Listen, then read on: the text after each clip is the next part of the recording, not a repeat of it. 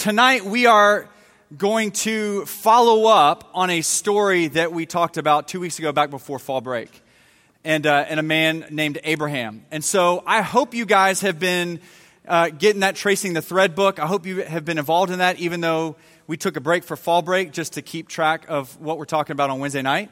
So um, that is one of, one of the reasons why that's such a big deal is because you're not just limited to what the 25 minutes or whatever time I've got up here can communicate to you. All right, if that's all you're getting out of it, then you're missing so much. And, um, and it's an opportunity for you to spend time with God by yourself and for you to think through some questions and for God to reveal who He is to you. And those moments are so powerful and they shape your faith. And uh, plus, it gives you a chance as a small group to, to walk through these things together and to talk about them and, um, and plus, there's so many things that we are not talking about on Wednesday night just because we don't have time to. So many stories that we have to skip over. So if you think the Bible's boring, then just know that we are skipping over stories that have happened right around this time frame in this story about sodomy, about incest, about cities being destroyed, about angels coming and rescuing people, about people turning into pillars of salt.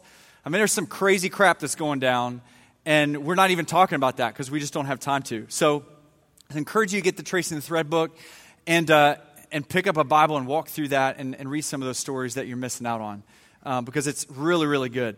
So, two weeks ago, we looked at a man called named Abraham. And we talked about his faith and how God came to him, and God had great, great plans for him, and God had things that he wanted to do uh, in Abraham's life.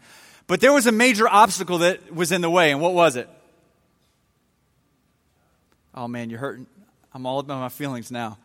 What is it? What was the obstacle that Abraham faced? And his wife Sarah, they couldn't they couldn't have a baby, right? So God says, "Hey, I'm going to bless you. You're going to have more descendants than the grains of sand on the shore and you know all these great things and making all these grand promises to Abraham and Abraham's like, "Hey, yo God, I don't have any kids because my wife is barren and she can't have kids." And so God is promising these great things and yet there are obstacles in the way. And so, what we talked about was God calls us to push past the obstacles and the doubt and to trust Him to do the impossible. And so, God takes Abraham out in Genesis 15, and He says in verse 5, He says, Look up into the sky and count the stars if you can. That's how many descendants you will have. And then verse 6 says, It says, And Abram or Abraham believed the Lord, and the Lord counted him as righteous because of his faith. Now, think about this for just a minute. Abraham believed God in spite of the obstacle, in spite of the things that were in the way of that. And all Abraham had was a promise. He just had God's word. He didn't have, in fact, he didn't even experience it. It wasn't even a few months later, all of a sudden, Sarah's like, hey, I'm pregnant. And he's like, all right, God's amazing. He really backed up his promise. No, they had to wait 25 years for God's promise to come to fruition. So just think about that. Have you ever in your life, or can you think of just praying to God for something and having to wait a long time to get an answer? Like, what do you do in those moments? There may be something you're like, man, I've prayed to God for a couple of weeks and God hasn't done anything about it. Or I prayed to God two or three times and God didn't, didn't answer my prayer. And all, so then what happens? Do, do we give up? Do we throw in the towel? Do we feel like God doesn't care about us? Do we feel like God's not there? God doesn't answer us? Like, what does that cause us to do? Or are we willing, even when we don't get an answer right away, are we willing to be faithful and to continue to trust God even when we don't know how long it's going to take? Or do we even take matters in our own hands? And here's the thing Abraham and, and Sarah, they did a lot of those things. Yeah, they had faith and they trusted God. And it says that it was counted by God to Abraham as righteousness because of his faith. But if you really follow the story, like it's not all rainbows and butterflies. It wasn't just Abraham and Sarah believed them 100%, and it was so easy, and they trusted God. And then 25 years later, after no doubt or no questions, then all of a sudden God answered the prayer. No, there was moments of doubt and there were moments of like, man, I'm not really sure this is going to happen. And then there was even a moment where Abraham and Sarah took matters into their own hands. And they got tired of waiting. And it wasn't really all that long after God had made this promise to him in Genesis chapter 15. So they came up with a plan. Check out this plan.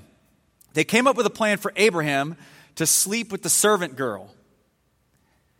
So Sarah's like, hey, honey, why don't you just sleep with my servant girl? Because I can't have kids, so therefore, that, that kid that you have with her, that will be my son, and that's how God will fulfill his promise. Right? So they got impatient. They thought God needed their help. And they wanted to move that plan along a little bit, right? Hey, God, let's hurry this whole thing up. And so Abraham slept with a servant and she became pregnant. And it created issues. No crap. Right? Like if Angie's like, hey, honey, I don't think you should sleep with this other girl. Like there's going to be issues. And they name him Ishmael. And Sarah becomes jealous, as any girl would. She all of a sudden starts ha- hating this woman named Hagar, and she doesn't like her anymore. And now she becomes jealous her and Abraham began to fight with each other as they would as that would happen. Right? The servant girl felt like an outcast after she gave birth to Ishmael. That was what they named the son. And she actually left, and there was a period of time where she's wandering in the desert, and she felt like, man, this is, you know, I mean, there's just so many things that it created because Adam, or because Abraham and Sarah got impatient with God. And Ishmael is the name that they gave the son through Hagar, who is the father of the Arab people. So if you know anything about the religion of, of uh, about Muslims, the Muslim religion, they believe that Abraham, Father Abraham, is the same father that the Jews have and that Christians have, right? There's Father Abraham. But they believe that that line was through Ishmael, which was where the prophet Muhammad came from, right? So their whole religion comes back to this. But Ishmael wasn't the fulfillment of God's promise to Abraham. So by Abraham and Sarah taking matters in their own hands, they create all kinds of chaos, all kinds of issues. And so you and I sometimes we may get patient, impatient with God's plan, but it's never an excuse for us to sin or for us to go and kind of speed things along or come up with our own plan. So even though Abraham and Sarah are impatient, God is patient with them. And God is gracious to them. And God comes back to Abraham after that. And he reminds them of his promise. And he calls Abraham, hey, walk in obedience to me and to my plan because I've got this thing figured out. And so here's what happened in Genesis chapter 21, starting in verse 1. It says, The Lord, after 25 years, kept his word and did for Sarah exactly what, had been, what he had promised. She became pregnant and she gave birth to a son for Abraham in his old age. This happened at just the right time that God said it would. So God did exactly what he had promised Abraham and Sarah. And so they have this kid, they name him Isaac. And so imagine the joy that Abraham and Sarah felt. Right? Imagine, like, after 25 years of them receiving this promise from God and praying and believing in faith and even having shortcomings and, and failures of their own, like they constantly come back to this thing and they're holding out hope. God, when is it going to take place? And then it finally happens. And Sarah gives birth to a son named Isaac. And imagine the joy that they feel. And this is so, such an amazing thing. Imagine the, the faithfulness of God that they see and the excitement and how much they worship God because of what he has done. And you think, why did God wait so long? Because God wanted to build faith in Abraham. God wanted to build faith in Abraham. You and I, when we get impatient, like, why does God not answer us immediately in that moment or in that timing that we feel like He should? Because God wants to build faith in us. It's not that He's uncaring, it's not that He's distant, it's not that He doesn't have a plan, but God wants us to trust Him. And Abraham was going to need a whole lot of faith in order to make it through this next situation that God was going to bring him through. So we're going to pick up tonight in Genesis chapter 22. So if you brought your Bibles, you, you can uh, open that up now. If you got it on your app, you can do that. Just flip over from Snapchat and you can follow along. So here's how it goes Genesis chapter 22, starting in verse 1. And here's what it says sometime later, all right, maybe say 8, 10, 12 years, something like that. God tested Abraham's faith. Abraham, God called. Yes, he replied, Here I am. Take your son, your only son, yes, Isaac, whom you love so much, and go to the land of Moriah. Go and sacrifice him as a burnt offering on one of the mountains which I will show you. Say what? Verse 3 The next morning, Abraham got up early. He saddled his donkey and he took two of his servants with him, along with his son Isaac. Then he chopped wood for a fire for a burnt offering and set out for the place that God had told him about. On the third day of their journey, Abraham looked up and he saw the place in the distance. Stay here with the donkey, Abraham told the servants. The boy and I will travel a little farther. We will worship there, and then we will come back. So Abraham picked, uh, placed the wood for the burnt offering on Isaac's shoulders, while he himself carried the fire and the knife. As the two of them walked on together, Isaac turned to Abraham and said, Father, yes, my son, Abraham replied. We have the fire and the wood, the boy said, but where is the sheep for the burnt offering? Isaac is a smart little fellow. Verse 8 God will provide a sheep for the burnt offering, my son, Abraham answered, and they both walked on together. When they arrived at the place where God had told him to go, Abraham built an altar and arranged the wood on it. Then he tied his son Isaac and laid him on the altar on top of the wood. And Abraham picked up the knife to kill his son as a sacrifice. At that moment, the angel of the Lord called to him from heaven Abraham, Abraham. Yes, Abraham replied, Here I am. Don't lay a hand on, on the boy, the angel said. Do not hurt him in any way, for now I know that you truly fear God. You have not withheld from me even your son, your only son. Then Abraham looked up and saw a ram caught by its horns in a thicket. So he took the ram and sacrificed as a burnt offering in place of his son. Abraham called the place Yahweh Yireh, which means the Lord will provide. To this day, people still use that name as a proverb. On the mountain of the Lord, it will be provided. Listen to what happens in verse 15. Then the angel of the Lord called again to Abraham from heaven. This is what the Lord says Because you have obeyed me and have not withheld even your son, your only son, I swear by my own name, I will certainly bless you. I will multiply your descendants beyond number, like the stars in the sky and the sand on the seashore. Your descendants will conquer the cities of their enemies. And through your descendants, all servants and travel back to Beersheba where Abraham continued to live. And Isaac never went on a camping trip ever again with his psycho dad, right? It doesn't say that. But it probably should. Probably some trust issues there. Like, how crazy is that story? What an amazing thing. And there's so many things to pick, pick apart here. I'm, I'm amazed by Abraham's faith. Amazed by Abraham's faith. We never see we never see Abraham fight back against God. Right? Like, what the heck? We think certainly there must have been some dialogue back and forth, but there isn't any. There had to have been a, like, what, are you serious? Are you crazy? Why are you calling me to do that? But it says Abraham got up the next day and he packed up his things and he said, let's go. It's amazing that he trusted God. He does what God says. Now, here's the deal he had built many altars to God over the years. He had built many altars to God over the years. And he had sacrificed many sheep and animals. And this was an Old Testament way that the people worshiped God.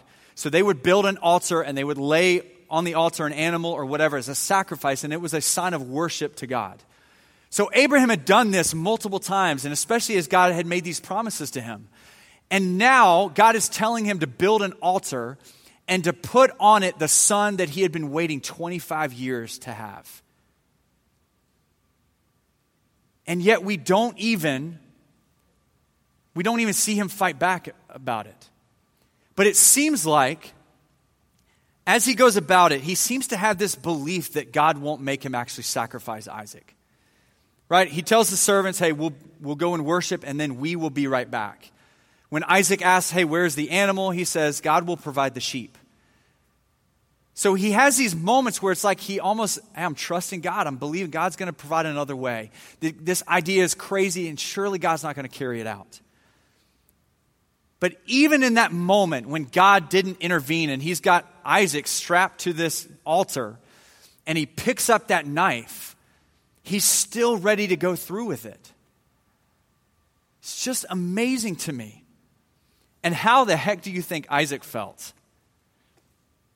Like, there's some major counseling sessions that need to take place. That relationship, you would think, maybe wasn't ever the same. I'm, I'm just reading into that. But hey, dad, remember that time like you were going to kill me? Like you were going to put me on an altar and like you, know, you had the knife in your hand? Like, man, that was crazy, dad. Like, what the heck? Right? I mean, he's not winning any Dad of the Year awards or anything like that. Just an, a crazy story that we look at and go, man, there's just so much there. Here's the big question I think maybe some of us are, are, are asking ourselves Why would God ask Abraham to kill a son? Listen, we're having some trouble over there tonight. Why would God ask Abraham to kill a son? Isn't God commanding Abraham to sin and commit murder? So, as, and that, initially, that's what you read at, and you're like, all right, is God, like, is God going to tell me to kill a family member? Like, what the heck? Here's the reality as you dive in and you understand the story, the truth is, God was never going to let Isaac die. So, either Abraham, when he heard that from God, would go, nah, God, that, that's cool. Like, I've been waiting 25 years for this kid, and now you've given it to me. There's no way that I'm giving him up. There's no way I'm going to do that, that crazy thing in which case, who knows how the story changes and, you know, all of that kind of stuff. That could have been one option if Abraham would have said that. Or Abraham follows through with it. He would do what God commanded, and then God would step in at the last minute and he would rescue Isaac, which is exactly what happened. So there wasn't a scenario where Isaac was actually going to die. And so the question I think that we need to ask is not, why did God tell Abraham to kill his son? I think the question we need to ask is Did Abraham love Isaac more than he loved God? That really is the question that not only are we looking and analyzing at the story, but also as it applies to us. And it is obvious from this story that Abraham loved God more than the son that he had waited so long for. And that's what God was making sure of. That's exactly what God was trying to do. And because Abraham passed that ultimate test, then God says at the end of, of, of, that passage that he reconfirmed his promise with Abraham. And so God valued Abraham's faith and his obedience, no matter how crazy the circumstances sounded. So here's kind of the application as crazy as it sounds, you and I and Abraham aren't that different. Now, there's going to be no like human sacrifices tonight. There's no altars that we're going to build. We're not going to like choose who we're going to sacrifice tonight or anything crazy. All right? We're not 100 years old. We don't live, wander in the desert like so, but when I'm talking about metaphorically speaking, here's the here's how this story ties into us we all have an altar and we all have a throne. You and I all have a throne. All right, I'm not talking about a toilet. We, we all have a throne. And what we worship, we put on that throne. And what we are willing to give up, what we are willing to sacrifice, goes on that altar. So, my question to you tonight is what's on your throne and what's on your altar? What is it, what, when it comes to your throne, what is it that you worship more than anything else? And you want to figure that out like, where do you spend the most time? What do you think the most about? What do you value the most?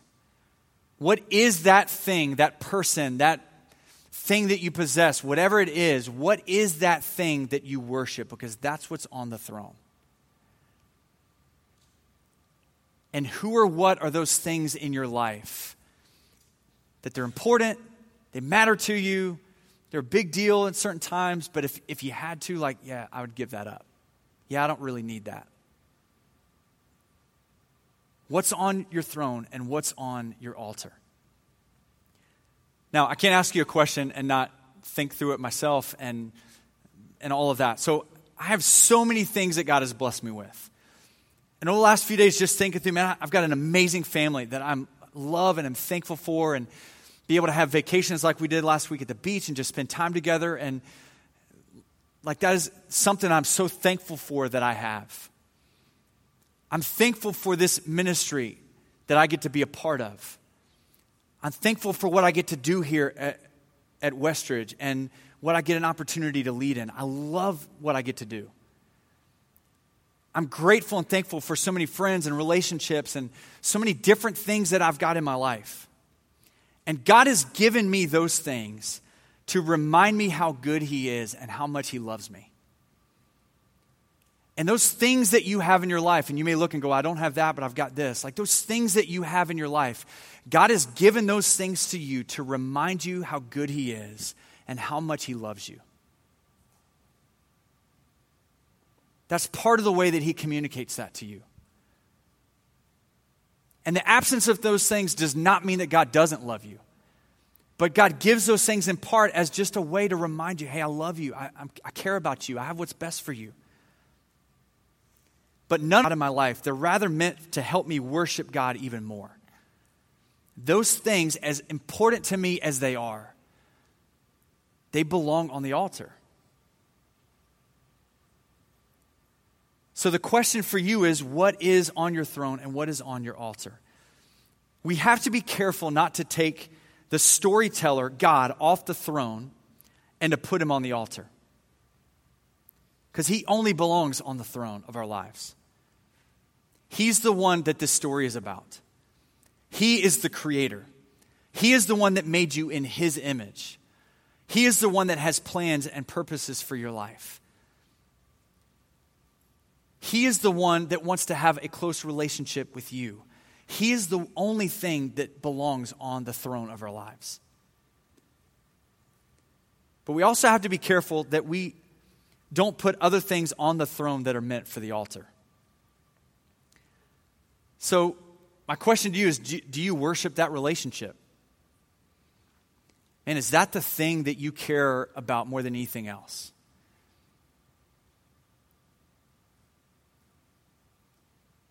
Is it the sports that you play?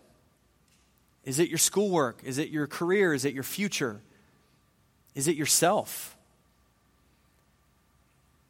Are there things in your life that God has given to you and He has blessed you with that you have rather taken and removed God from the throne and you've put those things up in His place? And as great as those things are, what we do is we create idols in our lives when the only thing that we're meant to worship is God Himself. And here's the, the danger of that. When we put those things on the throne instead of God, eventually it will lead us to a bad place. That relationship will end, as impossible as that may sound. And then, then what are we left with? We end up becoming dissatisfied with certain things that we have made everything we're no longer happy. And then, as a result of that, it could even lead us to a place of, of depression and anxiety or where we just feel alone. And God will put us in situations to make sure that we don't love those things that He's given to us more than we love Him. You say, why does He do that?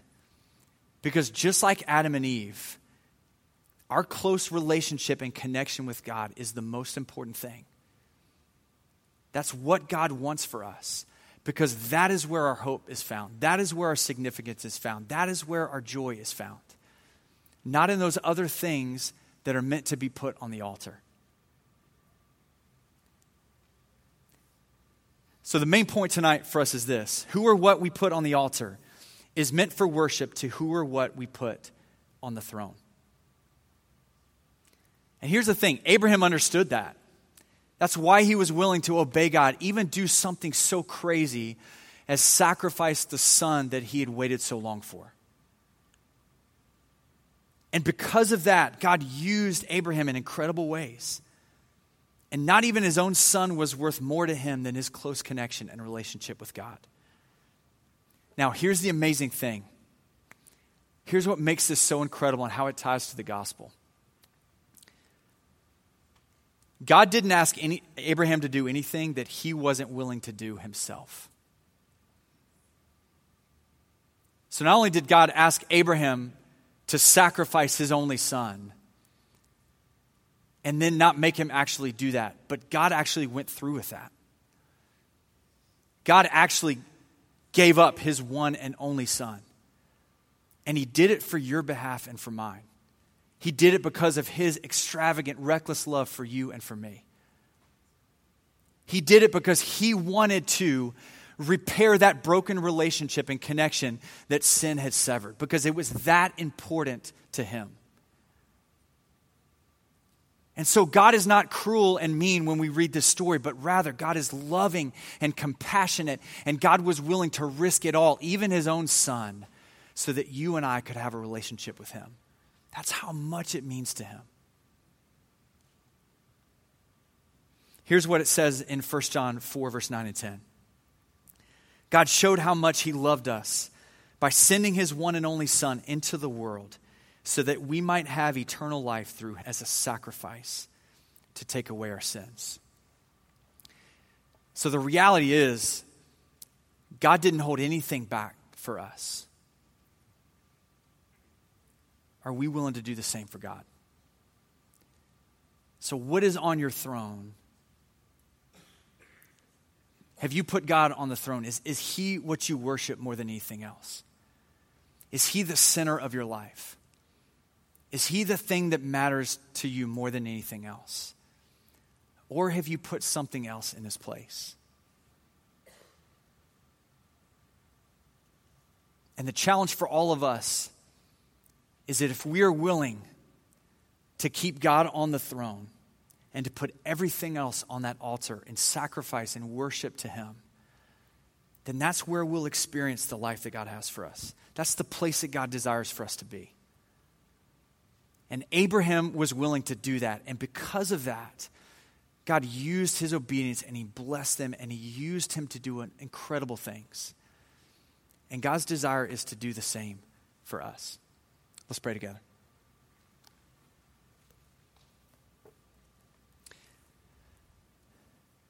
God, there's so many different aspects to this story that we can get lost in or misunderstand.